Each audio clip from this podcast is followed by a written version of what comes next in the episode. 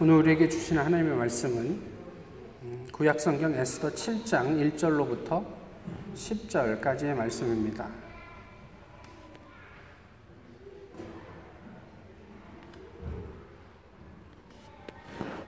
구약성경 에스더서 7장 1절로부터 10절까지의 말씀입니다. 이제 하나님의 말씀을 봉독하겠습니다. 왕이 하만과 함께 또 왕후 에스더의 잔치에 가니라. 왕이 이 둘째 날 잔치에 술을 마실 때에 다시 에스더에게 물어 이르되 왕후 에스더여 그대의 소청이 무엇이냐? 곧 허락하겠노라. 그대의 요구가 무엇이냐? 곧 나라의 절반이라 할지라도 시행하겠노라. 왕후 에스더가 대답하여 이르되 왕이여 내가 만일 왕의 목전에서 은혜를 입었으며 왕이 좋게 여기시면 내 소청대로 내 생명을 내게 주시고 내 요구대로 내 민족을 내게 주소서. 나와 내 민족이 팔려서 죽임과 도륙함과 진멸함을 당하게 되었나이다. 만일 우리가 노비로 팔렸더라면 내가 잠잠하였으리이다. 그래도 대적이 왕의 손해를 보충하지 못하였으리이다 하니 아하수에로 왕이 왕후 에스더에게 말하여 이르되 감히 이런 일을 심중에 품은 자가 누구며 그가 어디 있느냐 하니 에스더가 이르되 대적과 원수는 이 악한 하만이니이다 하니 하만이 왕과 왕후 앞에서 두려워하거늘 왕이 노하여 일어나서 잔치 자리를 떠나 왕궁 후원으로 들어가니라. 하만이 일어서서 왕후 에스더에게 생명을 구하니 이는 왕이 자기에게 벌을 내리기로 결심한 줄 알미더라. 왕이 후원으로부터 잔치 자리에 돌아오니 하만이 에스더가 앉은 걸상 위에 엎드렸거늘 왕이 이르되 저가 궁중 내 앞에서 왕후를 강간까지 하고자 하는가 하니 이 말이 왕의 입에서 나오매 우리가 하만의 얼굴을 싸더라. 왕을 모신 내시 중에 하르보나가 왕에게 아뢰되 왕을 위하여 충성된 말로 고발한 모르드게를 달고자 하여 하만이 높이가 50규빗 되는 나무를 준비하였는데 이제 그 나무가 하만의 집에 섰나이다. 왕이 이르되 하만을 그 나무에 달라 하매 모르드게를 매달려고 한 나무에 하만을 다니 왕의 노가 그치니라. 아멘. 예, 제가 한국에서 어, 다니던 교회가 대형 교회였습니다. 그래서 지금도 한국에 가게 되면 뭐 매번 가지는 않지만 더러 그 교회에 가서 예배를 드리게 될 때가 있는데요.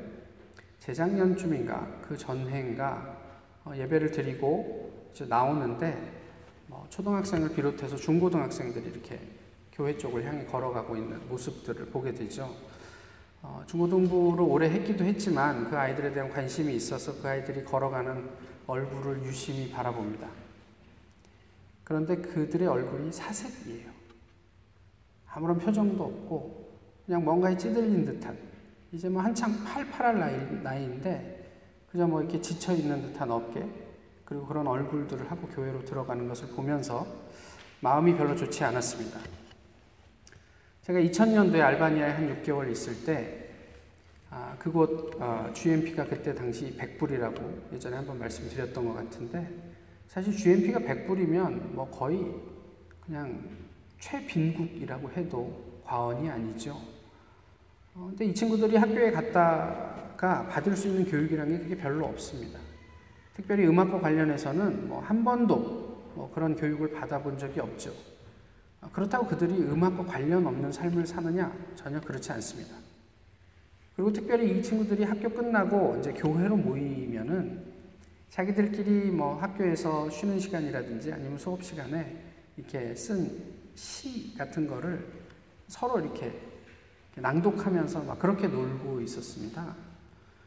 교육 환경은 열악하지만 그들 나름대로 어, 자기 어떤 생각들을 글로 적어보기도 하고 또 그러면서 사람들하고 나누고 좋아하고 또 뭐 이거는 좀, 좀 그렇지 않냐? 이거는 좋지 않냐? 뭐 이런 이야기들을 나누는 것을 보면서 또 다른 어떤 그 가능성 이런 것들을 보게 되기도 합니다. 자정이 다 되도록 학원을 전전하는 한국의 초등학생들을 뭐 어쩌겠어 하며 방치하는 사회. 과거 저희 부모님 세대만 하더라도요. 뭐 지금보다 결코 이렇게 바쁘, 바쁘다는 측면에서 덜 하지 않았겠죠. 그때는 중학교 입시도 해야 되고, 고등학교 입시 시험도 봐야 되고, 대학 입시 시험도 봐야 되고, 그렇지만 이렇게 그 하시는 말씀들을 좀 들어보면 그런 어, 와중에도 책을 읽고 또 나름의 어떤 그런 학창 시절의 낭만 뭐 이런 것들을 어, 종종 이야기하시는 것을 볼 때 요즘의 학생들하고는 좀 많이 다르지 않나 이런 생각들을 하게 됩니다. 지금처럼 입학과 취직을 위해서 우리의 마음과 영혼을 돌볼 겨를도 없이 정보를 입력하고 스펙을 쌓기에 바빴던 때가 또 있을까 싶습니다. 대학 시절의 낭만을 이야기하는 것이 사치스럽게 느껴지는 때이기도 합니다. 저 자신도 그렇게 살지 못했으면서 오늘을 사는 학생들을 보면서 어, 제 마음이 사색이 됩니다. 얘가 오늘 아침에 자꾸 왜 사색 사색 하나 싶은데, 예, 그 죽을 사자의 색깔색과 또 우리가 생각하다 할 때 사색이 좀 구별이 되겠죠. 이번 주에 제가 어, 주중에 두 건의 부고를 접했습니다.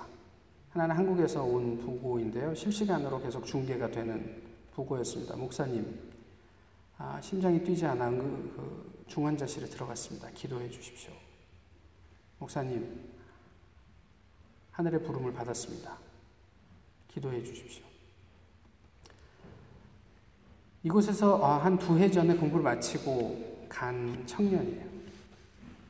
그 청년의 와이프가 아, 이제 아주 어린 딸 둘을 두고 하나님의 부름을 받았습니다. 또 한 건의 부부는요, 이 타운에서 저희 아이들, 큰 아이 둘하고 나이가 같아서, 둘 다 아들이고, 그래서 같은 아파트에 살며 비교적 가깝게 지냈던 분인데요. 남편은 어, 다른 곳에서 학위를 그때 당시 하셨고, 또 다른 데서 잡을 잡고 일하셨고, 부인은 여기에서 학위를 하시면서 두 아이를 돌보고 계셨어요. 근데 갑작스러운 어떤 그런 그 물론 뭐 형편이 여의치가 않아서 병원을 빨리 가지 못했던 탓도 있겠지만 어, 병원에 가서 암이라는 소식을 듣고 이제 한국으로 들어가서 치료를 받아야지 하던 중에 일주일 만에 돌아가셨습니다. 곁에는 가족도 없고 그냥 두 아들밖에 없었고 물론 뭐 동생을 불러서 동생이 잠시 보기는 했다고 전해 듣긴 했지만 그렇습니다. 우리가 얼마나 우리의 삶을 통제할 수 있을까? 이런 생각을 많이 한, 한 주이기도 했습니다. 우리 얼굴이 사색이 되게 하는 상황 속에 우리는 얼마나 하나님을 사색할 수 있을까? 어, 제가 이렇게 이야기하지만 또 그래서 마, 어, 치 이렇게 어, 성경은 우리에게 이런 걸 요구합니다. 우리 이렇게 살아야 하지 않겠습니까? 라고 특별히 학생들에게는 더 강력하게 그런 이야기들을 하고 요구를 하지만 정작 그것이 저의 일이 됐을 때 그렇게 산, 살아내는 것은 그렇게 만만한 일이 아닙니다. 어, 2008년도였던가요? 제가 어, 학생 비자를 종교 비자로 바꾸려고 한국에 가서 인터뷰를 하고 리젝이 됐어요. 그리고 나서 몇 시간 동안 정상적인 사고를 할 수가 없는 거예요. 어, 미국의 생활 이제 접고 정리하고 들어와야 하나 어, 거기 들어가서 집은 또 다 어떻게 정리하나 뭐 이런 여러 가지 생각들이 있었지만 사실 이게 정상적으로 그런 부분들 이성적인 사고가 안 되더라고요. 제가 하나님을 몰라서가 아니죠. 근데 그게 우리의 솔직한 모습이기도 하더라는 겁니다. 오늘 본문에 이렇게 얼굴이 새하얗게 질린 사색이 된 사람이 한 명 나오죠. 하만입니다. 7장의 덜렁 이야기를 시작을 하면서 에스더서 전체를 이야기하기가 쉽지는 않지만 어쨌든 에스더에 대한 이야기들은 교회를 좀 다니신 분들은 익숙하게 알고 있는 내용이고 제가 가능한 한 짧지만 최선을 다해서 좀 어, 이전의 상황들을 좀 설명을 해드리겠습니다. 아, 모르드게가 있습니다. 근데 하만이라는 사람이 왕이 그 사람의 지위를 높여서 어, 나라의 최고가 되게 하고 모든 사람이 하만을 보면은 절하게 명령을 했죠. 이거는 바꿀 수 없는 명령이고 누구나 다 그래야 되는데 모르드게만 유독 이 하만을 볼때 어, 목을 음, 고개를 뻣뻣하게 들고 그냥 지나가는 거죠. 하만 입장에서는 굉장히 불쾌한 상황이었습니다. 사실 이거는 어, 모르드게는 유대인이고 하만은 이방인이니까 우리는 모르드게 편이거든요. 심정적으로. 그러니까 뭐 모르드게가 인사 안 할 수도 있지 이렇게 생각하지만 그런 게 아니죠. 어차피 어떤 그 조직 사회에서 어, 이거 공무원 사회 아니에요? 공무원에서 장관이 있는데 그 밑에 있는 사람들이 장관이 지나갈 때 적어도 뭐그 사람을 존경하던 그렇지 않던 기본적으로 이게 오고 가는 인사는 있잖아요. 근데 전혀 그런 인사를 표하지 않는다? 이거는 하만 입장에서는 당연하게 모르드게를 곱게 보지 않을 상황이었습니다. 좀 더 과하게 반응했던 것이 혹시 문제라면 문제일 텐데 이 모르드게가 어떻게 되는지 자기가 보고 싶었던 거죠. 그래서 얘를 죽여야겠다. 근데 얘만 죽이는 게 아니라 얘와 관련된 모든 유대인들을 죽여야 되겠다 그러고 자기가 계획을 세우고 그 날을 제비 뽑고 그래서 1월 달에 일이 있었는데 12월 달에 그 유대인들을 죽이는 날을 잡고 왕에게 재가를 얻어서 변하지 않는 어떤 그런 그 변할 수, 변, 그 번복할 수 없는 그런 어떤 조서를 만들어서 전국에 뿌립니다. 어, 이 나라가 state가 127개예요. 미국이 50개고. 그러면 미국의 두 배가 넘는 state를 가지고 있어요. 그 모든 state에 있는 유대인들을 다 찾아서 한 명도 없이 죽여야 한다. 이건 보통 일이 아닙니다. 근데 그런 절체절명의 위기 속에 이제 그 모르드개가 빠지게 된 거죠. 하만에게로 돌아오면요. 거침없이 자신의 삶을 그렇게 자신의 뜻대로 이루어가고 개척할 수 있었던 사람이었습니다. 근데 여기에 브레이크가 걸리죠. 그것이 오늘 본문의 이야기예요. 모르드게가 에스더를 찾아가죠. 이런 위기 가운데 에스더에게 네가 왕에게 나가서 우리 민족을 좀 구명해달라 이렇게 이야기를 합니다. 그때 에스더가 모르드게에게 거절하죠. 왜 그러냐면 왕이 부르기 전에 왕후가 왕에게 나아갔다가는 죽어야 합니다. 단 예외 규정이 있는데 왕이 왕후를 귀하게 여겨서 금, 금홀, 금반지를 내어 밀면 죽음을 면할 수 있습니다. 그런데 문제는 뭐냐면 왕이 한 달 동안 저를 찾지 않았습니다. 궁 안에 있는 수많은 후궁들을 왕이 찾느라 그 에스더 왕후를 찾지 않았던 거예요. 뭐 그건 흔한 일이었, 일이었겠죠. 왕의 관심에서 실제적인 관심에서 멀어진 내 처지를 이야기하면서 아마도 지금 내가 왕에게 나가면 죽게 되지 않을까 이렇게 이야기를 합니다. 거기에 대해서 이제 모르드게가 도전을 하죠. 저희가 잘 알고 있는 내용입니다. 이때 내가 만일 잠잠해서 어, 말이 없으면 유다인은 다른 데로 말미암아 노임과 구원을 얻겠다. 얻을 것이다. 그러나 너와 너의 아버지 집은 멸망하리라. 네가 왕후의 위를 얻은 것이 이때를 위함이 아닌지 누가 아느냐. 저는 그렇게 얘기하지만 모르드게는 아주 강력하게 얘기하지 않았을까 싶어요. 이 얘기를 듣고 에스더가 오케이, 그러면 내가 죽으면 죽으리다. 이렇게 고백을 하면서 모르드게에게 무엇을 부탁하냐면 앞으로 3일 동안 어, 지금 이 수도권에 있는 모든 유대인들에게 부탁을 해서 물도 마시지 않는 절대 금식을 좀 하고 기도합시다. 하나님에게. 나도 내 시녀들과 함께 기도하겠습니다. 그리고 나서 왕에게 나가겠습니다. 그리고 죽게 되면 내가 죽지요, 뭐. 이렇게 이야기를 했던 거죠. 한 달 만에 왕후를 본 이 왕이 아, 왕을 왕후를 귀하게 여겼습니다. 그래서 금호를 내어밀고 어, 떻게 나에게까지 왔느냐 하면서 어, 잔치를 벌이죠. 처음에 이 에스더가 잔치를 벌이는 이유에 대해서 왕에게 이야기를 하지 않습니다. 왕도 궁금해지고 하만을 초대하자 처음에는 하만이 아 내가 이제 왕후에게까지 인정을 받는구나 하며 좋아했어요. 그런데 이제 마지막 날 왕이 다시 한번 묻습니다. 내가 나라의 절반이라도 줄게.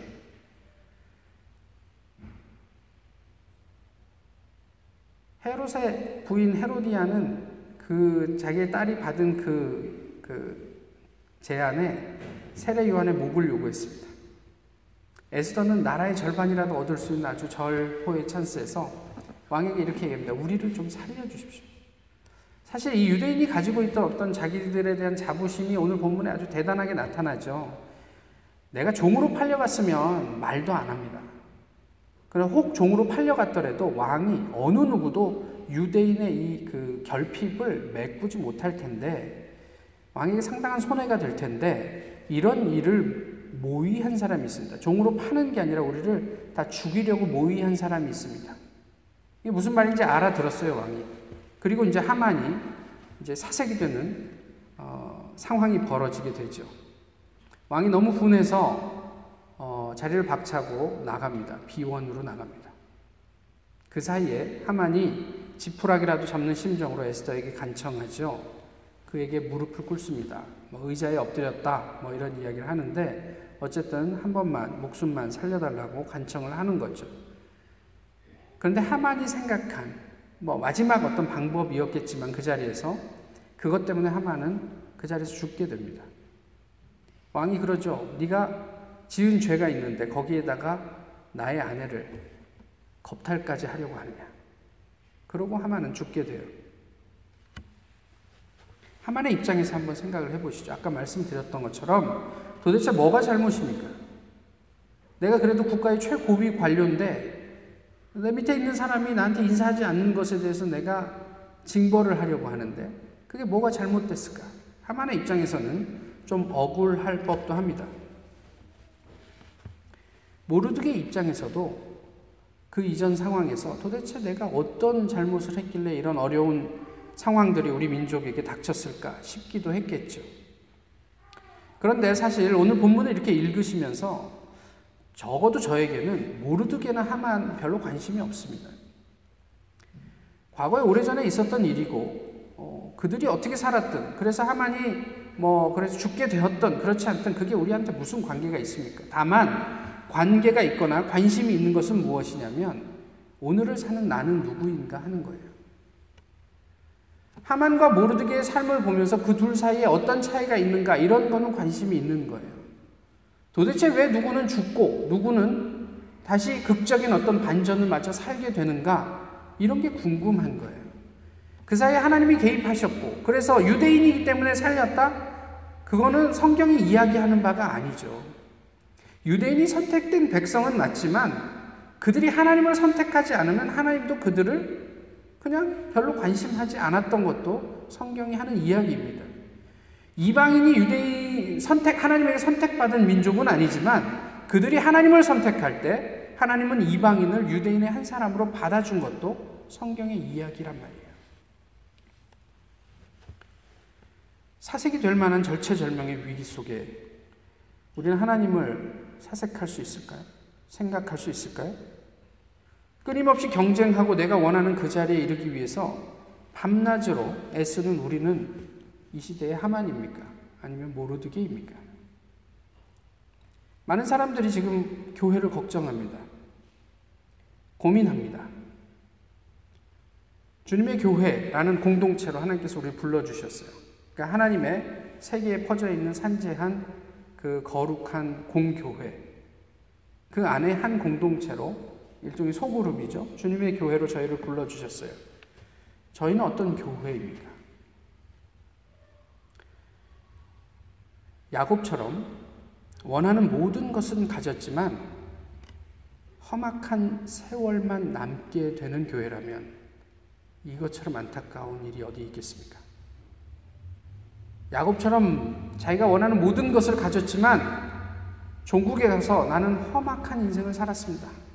라고밖에는 할 말이 없다면 이 얼마나 안타까운 삶이겠느냐 하는 말이에요. 잠시 형통한 듯 하나, 그러나 이내 그것이 더 큰 독이 되었던 하만의 삶을 보면서 우리의 인생과 하나님을 사색합니다. 어제 새벽 기도회 때 나누었던 말씀인데요. 이스라엘 백성이 하나님을 향해서 한탄합니다. 우리를 영원히 버리십니까? 하나님은 이스라엘을 영원히 버리시지 않았어요. 그런데 이스라엘은 지금의 그 고난이, 그 고통이, 포로됨이 영원처럼 경험되고 있었던 거죠. 우리의 대적이 우리를 괴롭히고 막 못 살게 하고 정말 죽겠습니다. 하나님 뭐 저희를 버리시는 겁니까? 그런데 이스라엘이 어떻게 하나님에게 돌아와야 하는지, 어디서부터 회복해야 되는지 모르는 게 아니란 말이에요. 모르지 않는데, 아직 살만해요. 그러니까 하나님께 오고 싶지 않았던 거예요. 그리고 말로만 우리 괴로우니까 좀 살려달라 이렇게 얘기를 하는 거예요.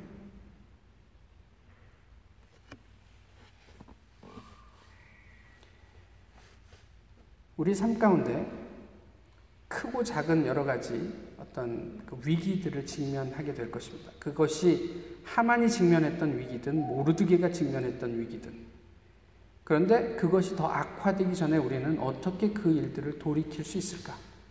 이런 것들을 고민하게 되죠. 사실 우리의 이 혼란은 창세기로부터 시작된 것을 저희가 알고 있습니다. 그래서 예수님께서 그것을 회복하기 위해서 이 땅에 오셨고 세례를 받으신 후에 가장 먼저 시작한 사역이 무엇이냐면 시험 받으심이에요. 근데 시험을 받는 것은 보통 어, 사탄으로부터 우리가 유혹을 받는 거죠. 그런데 성경은 예수님의 시험 받으심에 대해서 성령께서 예수를 광야로 몰아내셨다고 그렇게 이야기를 합니다. 마치 이것은 반드시 지나가야 한 의뢰인 것처럼 성령께서 예수를 광야로 내보냈어요. 그래서 거기에서 우리가 아는 세 가지 시험을 받, 받으셨죠. 근데 마가복음에서는 그 자세한 내용은 기록하지 않는데 한 가지 다른 표현을 거기에 그, 저, 어, 하고 있습니다. 뭐냐면 40일을 광야에 계셔서 들짐승과 함께 계셨다 이렇게 이야기를 하고 있어요. 광야에서 시험을 받으시는데 40일 동안 줄이시는데 거기서 들짐승과 함께 계셨대요. 왜 그런 표현을 마가는 썼을까? 저희가 예수님이 시험 받은 시험의 내용은 잘 알고 있습니다. 그것이 무슨 뭐 의식주에 관련된 얘기다, 무슨 세상 권력과 관련된 얘기다, 뭐 이런 얘기들 많이 하는데 사실은 그것은 다 동일한 한 가지 시험이었고 하나님의 말씀에 반해서 나의 말을 한번 따라봐라. 그러면 네가 유력해질 것이다라는 유혹에 예수님은 하나님의 말씀으로 하나님만 섬겨라. 떡으로만 사는 게 아니라 하나님의 입으로 나오는 모든 말씀으로 사는 거다 하면서 아담과 하와가 실패했던 그 말씀의 자리를 온전하게 회복시키셨단 말이에요. 그러니까 예수님이 우리를 대표해서 우리의 죄를 담당해 주시기 위해서는 우리가 실패한 그 자리에서 다시 그것을 회복시키시는 것을 시작으로 당신의 사역을 어, 시작하셨다. 그 얘기를 하고 싶은 거예요. 근데 마가는 그것을 어떻게 표현했냐면 들짐승과 함께 거하셨다. 아담과 하와의 범죄 이후에 짐승들은 저희와 원수가 됐습니다. 저의 말을 듣지 않아요, 더 이상. 그 이전까지는 아담에게 아담이 너는 사자야. 뭐 우리 말로 그렇다는 거예요. 너는 호랭이야. 그러면 그렇게 됐어요, 걔네 이름이. 그런데 그 이후로 관계가 깨져나가면서 더 이상 땅도 우리에게 먹을 것을 그냥 주지 않습니다. 짐승도 우리의 말을 듣지 않습니다. 위협적인 존재가 돼요. 이사야서에서 얘기하듯이 그리스도의 나라가 회복될 때 어린아이가 독사굴에 손을 넣고 장난을 쳐도 그 뱀이 아이를 물지 않는 그런 나라가 그 마가복음에 기록되어 있단 말이에요. 말씀에서 비롯되는 관계의 회복, 그것을 하나님께서 우리에게 복음서를 통해서 보여주고 계십니다. 근데 저희가 다 알죠? 그런 정도는. 다 아는데, 그렇게 사는 게 만만치가 않아요. 쉽지가 않단 말이에요. 그게 우리의 고민입니다. 근데 가만 보면요. 내가 너무 좋아하는 이 즐거움은요. 또 다른 즐거움으로 대체할 수 있습니다. 심지어 그게 중독이라고 할지라도 그 중독을 이렇게 압도할 만한 더 큰 즐거움이 있으면 이 중독은 버릴 수 있습니다. 이제 이게 그 안 좋은 의미에서 중독을 대체하려면 좋은 의미에서의 극한의 어떤 쾌락이라고 이야기를 해야겠죠. 저희가 하나님의 말씀을 제대로 이렇게 수월하게 아니면 이렇게 꿀과 송이꿀처럼 경험하지 못하는 것은 왜일까? 그러면 다시 얘기하면 어느 순간에 그 하나님의 말씀이 꿀과 송이꿀처럼 경험이 되면 그 이전보다는 좀 더 수월하게 하나님 말씀 앞에 갈 수 있는 것은 아닌가 이런 거죠. 그러면 궁극적으로는 이게 무슨 이야기가 되냐면 그 말씀에 대한 경험과 관련된 이야기예요. 다시 말씀드리면 그냥 우리의 아주 좀 자극적인 이야기로만 해보시죠. 아, 죽은 사람이 살아납니다. 그 교회만 가면 그 교회에서 함께 기도하면 죽었던 사람도 살아납니다. 재밌겠죠. 교회 오고 싶겠죠. 굉장히 자극적인 얘기예요. 그 외 다른 이야기들보다. 그런 이야기를 하는 거예요. 그런 우리의 경험이 어, 계속 반복되면 저희가 거기에 조인하는 게 그렇게 어렵지 않더란 얘기예요. 근데 문제는 뭐냐면 일단 읽지를 않아요. 그러니까 경험할 수가 없어요. 놀이동산의 짜릿함을 경험하려면 놀이동산에 가야 되는데 놀이동산을 안 가요. 그리고 맨날 TV로만 봐요. 그러니까 그 경험을 우리가 실제적으로 할 수 없으니 아, 또 그러니까 경험하지 않으니까 또 성경을 더 읽지 못하는 것이죠. 그런 딜레마를 어느 부분에선가는 한번 끊어내야 하지 않는가 싶은 거예요. 힘든데 내가 한번 작정하고 성경을 한번 읽어보리 라는 어떤 부분들이 있어야 하는 게 아닌가 싶은 거예요. 그것은 사실 우리의 어떤 인간적인 결단만으로 가능한 것은 아니에요. 그렇지만 하나님 앞에서 우리가 진지하게 하나님께 다가가고자 할 때 하나님께서는 우리로 하여금 실감나게 그 말씀을 경험하게 해 주실 것이다라는 기대를 갖고 한번 가보자는 거죠. 그런데 그 하나님을 우리가 어떻게 경험할까? 이런 부분에 있어서 실제로 그것을 아주 실감나게 경험했던 사람의 이야기들을 통해서 저희가 좀 생각을 해보면 좋겠다 싶습니다. 지난 주말 저희가 야곱에 대한 이야기를 주말 내내 들었습니다. 야곱의 일생을 저희가 쫙 훑었죠. 어, 특별히 야곱의 어떤 하이라이트라고 생각할 수 있는 어, 자리가 야복강에서의 천사와의 씨름입니다. 사실 기도의 자리이기도 한데 야곱과 천사 사이에 아주 구체적이고 실제적인 대화가 오갔던 말씀의 자리이기도 합니다. 어, 이재천 목사님께서 야곱의 생애를 훑으셨지만 그래도 충분한 시간, 충분치 않은 시간 때문에 다 못 나누셨을 이야기가 분명히 있을 텐데요. 그 야곱에 대한 이야기들을 조금 더 한번 해봤으면 좋겠어요. 뭐 별로 이렇게 대단한 얘기가 아니에요. 야복강가에서 야곱은 밤새도록 싸웠어요. 씨름했어요. 누구랑 했죠? 천사랑 했어요. 하나님과 했습니다. 그게 저희가 알고 있는 얘기예요. 호세아서 12장 4절에서도 야곱이 천사와 씨름했다 이렇게 이야기를 하고 있죠. 근데 야곱, 천사가 야곱에게 창세기 32장에서 묻습니다. 내 이름이 무엇이냐? 왜 물었을까요? 천사가 야곱인지 모르고 와서 야곱의 이름을 따로 물었을까요? 그렇진 않았을걸요? 거기에서 천사가 하는 질문은 너는 도대체 누구냐? 라는 질문이에요. 야곱은 이날 이때까지 사기꾼으로 살았죠. 사기도 당했고 들으셨던 것처럼 한 번도 자기의 정체성에 대해서 나는 누구지? 라고 돌아볼 여력이 없었던 사람입니다. 근데 이 천사의 물음에 야곱이 대답합니다. 나는 야곱입니다. 근데 야곱이란 이름의 뜻이 사기꾼이란 뜻이잖아요. 속이는 자, 사기꾼. 예, 저는 사기꾼입니다. 속이는 자입니다. 하나님 앞에서 처음으로, 아, 나는 이제까지 사기로 점철된 인생을 살아왔구나 라는 것을 깨닫는 순간이란 말이에요. 이에 대해서 하나님은 야곱에게 아니 너는 이제는 사기꾼이 아니라 이스라엘이 될 거야 이렇게 얘기해요. 무슨 이야기냐면 야곱은 이제까지 자기가 삶의 주인이었어요. 그러나 이제부터는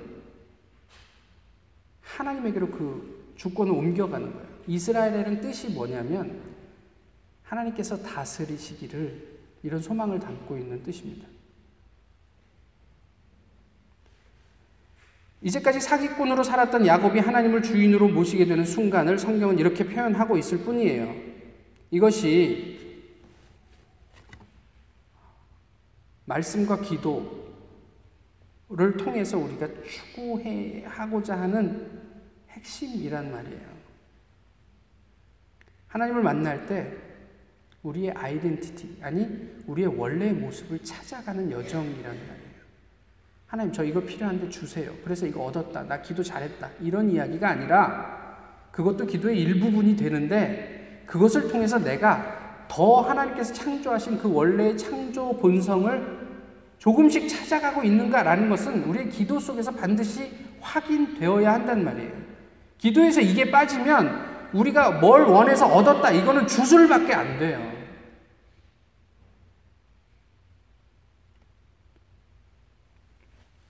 그런데 28절에서 창세기 32장 28절에서 천사는 이스라엘을 좀 다르게 해석합니다. 여호와께서 함께 하시기를 원래 그런 뜻인데 천사가 뭐라고 얘기하죠? 네가 하나님과 및 사람과 겨루어 이겼음이라. 그래서 너를 이스라엘이라 한다. 이스라엘의 뜻이 마치 하나님과 사람과 더불어 겨루어 이겼다라는 의미인 것처럼 이야기를 하죠. 원래 이스라엘의 뜻은 아까 말씀드렸듯이 하나님이 다스리시기를입니다. 그런데 왜 천사는 그 의미를 다르게 아, 이야기했을까요?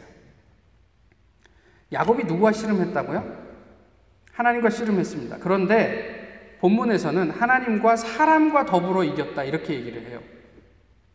씨름의 대상이 하나님만 있지 않았어요. 사람이 있었어요. 그 사람이 누구였겠는가 하는 거예요. 누구였을까요? 야곱이 그때 야복강에서 씨름할 때 가지고 있던 가장 중요한 이슈가 뭐였습니까? 왜 자기 자식들 다 보내고 자기는 남았어요? 에서가 무서워서였잖아요. 그 사람이 에서였어요. 33장에 가면 에서를 야곱이 다시 만났을 때 내가 형님의 얼굴을 보여온 즉 하나님의 얼굴을 배우는 듯 합니다. 이렇게 얘기해요. 야곱은 그날 밤새도록 에서의 얼굴과 싸웠습니다. 우리의 기도가 우리의 삶의 구체적인 이슈와 싸우는 자리예요. 그런데 하나님께서는 그 기도를 통해서 그 이슈를 해결하셨습니까? 그렇지 않았어요. 해결하지 않으셨어요. 여전히 에서는 두려운 존재예요. 그리고 야곱은 그에게 내가 하나님의 얼굴을 뵙는 듯 합니다. 라고 경배합니다. 안 죽을라고.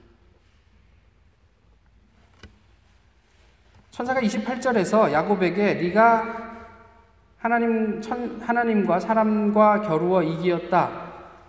이 이기었다라는 말은요. 원래의 뜻은 상황에 직면할 수 있게 되었다라는 의미예요.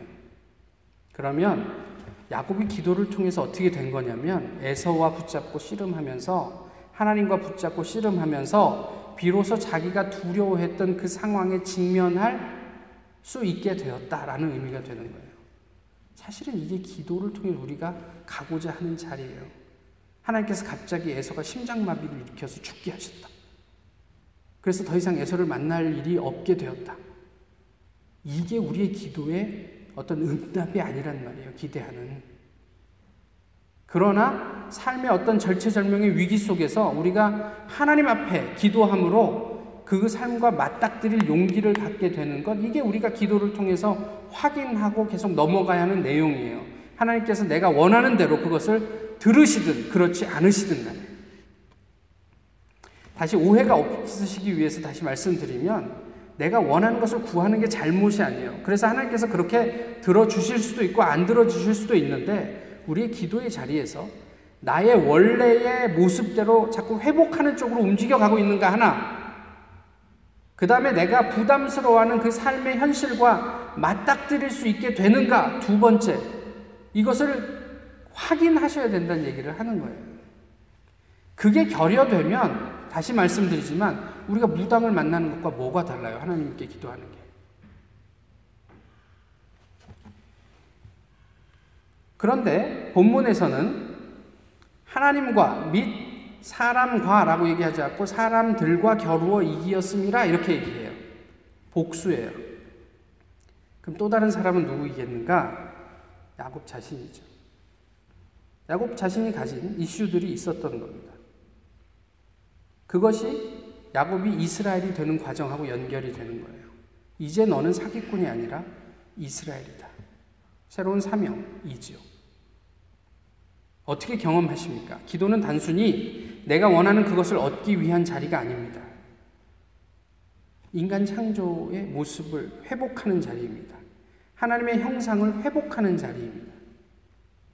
거기에 더해서 우리가 위기 속에 있을 때 하나님께서는 때로는 그것을 반전시키셔서 살리시기도 하고 때로는 그 위기 속에서 하나님의 복음 때문에 말씀 때문에 우리로 하여금 그것을 짊어지고 사람들 앞에 죽게 하시기도 합니다. 그래서 다니엘이 다니엘과 세 친구가 고백한 것이 나는 살기를 원하지만 하나님께서 살려 주실 것이라고 믿지만 그리 아니하실지라도 나는 당신에게 절하지도 예배하지도 않을 줄을 아시옵소서 이렇게 얘기하죠. 그게 저희가 가지고 있는 여유라는 말이에요. 창세기 28장에서 야곱이 하나님께 기도한 내용은 대부분 자신의 복주에 대한 관심이었습니다. 저를 회복시키시겠습니까? 저를 번성하게 하시겠습니까? 근데 32장 이후에 야곱은 점점 지난주에 저희가 아, 들었던 것처럼 하나님을 향한 여정을 밟아 나가게 되죠.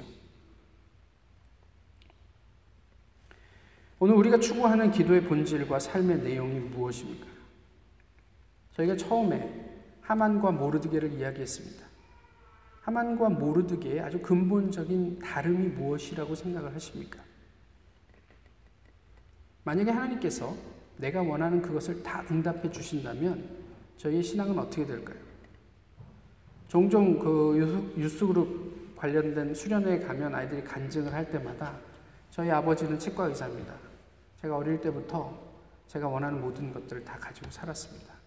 그래서 나는 스포일 됐습니다. 이렇게 얘기해요. 하나님께서 내가 원하는 그것을 다 들어주시면 저희는 반드시 스포일 됩니다. 하나님께서 우리와의 관계를 통해서 우리를 이끌고 싶은 자리는 성숙함의 자리죠.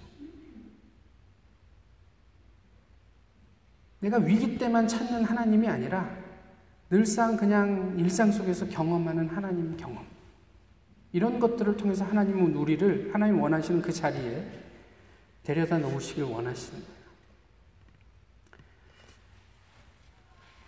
저희가 뭐 들어봤던 그렇지 않든 간에 어, 초대교회 교부들이 썼던 그 신학적인 어떤 저작물들은요, 대부분 20대 때 쓴 글들이에요. 근데 지금 박사 학위 뭐 두세 개 받은 분들도 그 저작을 연구하려면 평생을 바쳐도 다 못해요. 누구는 그걸 창조했는데, 20대 때. 지금은 박사 학위 받고 평생 연구해도 못 본단 말이에요, 다. 그때가 지금보다 더 똑똑했나? 왜 그랬을까? 음악 쪽에서도 그런 이야기를 합니다. 유명한 작곡가가 평생을 작곡한 그 곡을요, 어떤 사람이 그걸 그냥 그대로 그 오선지에 옮겨 적기만 해도 그 평생 걸려도 다 옮기지 못할 만한 방대한 양이라는 거예요.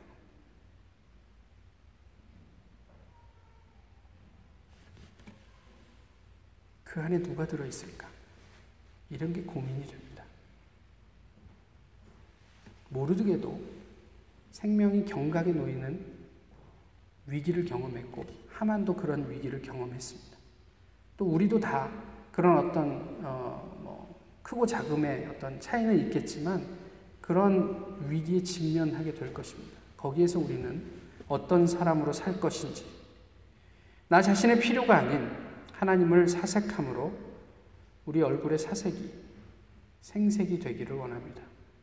사실 생색이라는 말이 사전적 의미로 별로 좋지 않아서 그렇지만 아, 한자로 보시면 굉장히 괜찮습니다. 날생자에다 색색자니까요. 세상 가운데 사색 가득한 얼굴로 사는 게 아니라 성령의 능력으로 생색 좀 내고 살면 어떨까 싶어요. 우리의 그 다이내믹이 하나님으로 말미암는 그 다이내믹이 나 자신을 살리는 것은 물론이고 우리 주변을 살려내면 어떨까 싶어요. 내가 살기 위해서 끊임없이 누군가를 죽여야 하는 삶이 아니라 나도 살고 우리 모두가 같이 살면서 풍요로워지는 그 하나님의 나라를 저희가 좀 꿈꿔보면 어떨까 싶어요. 그래서 좋은 의미로 그런 생색 좀 내고 살아보면 어떨까. 그것이 모쪼록 저희들의, 아니, 하나님 나라의 소망이 될 수 있기를 바랍니다. 기도하겠습니다. 귀하신 주님, 저희 또 오늘 이렇게 주님 앞에서 예배하게 하시고 함께 말씀을 나누게 하심을 감사합니다. 더 주님과 더불어 깊이 교제하는 저희가 되게 하시고 그 안에서 삶의 순간순간마다 하나님을 기억하고 하나님과 더불어 교제하는 주님의 백성들 되게 하옵소서. 예수 그리스도의 이름으로 기도하옵나이다.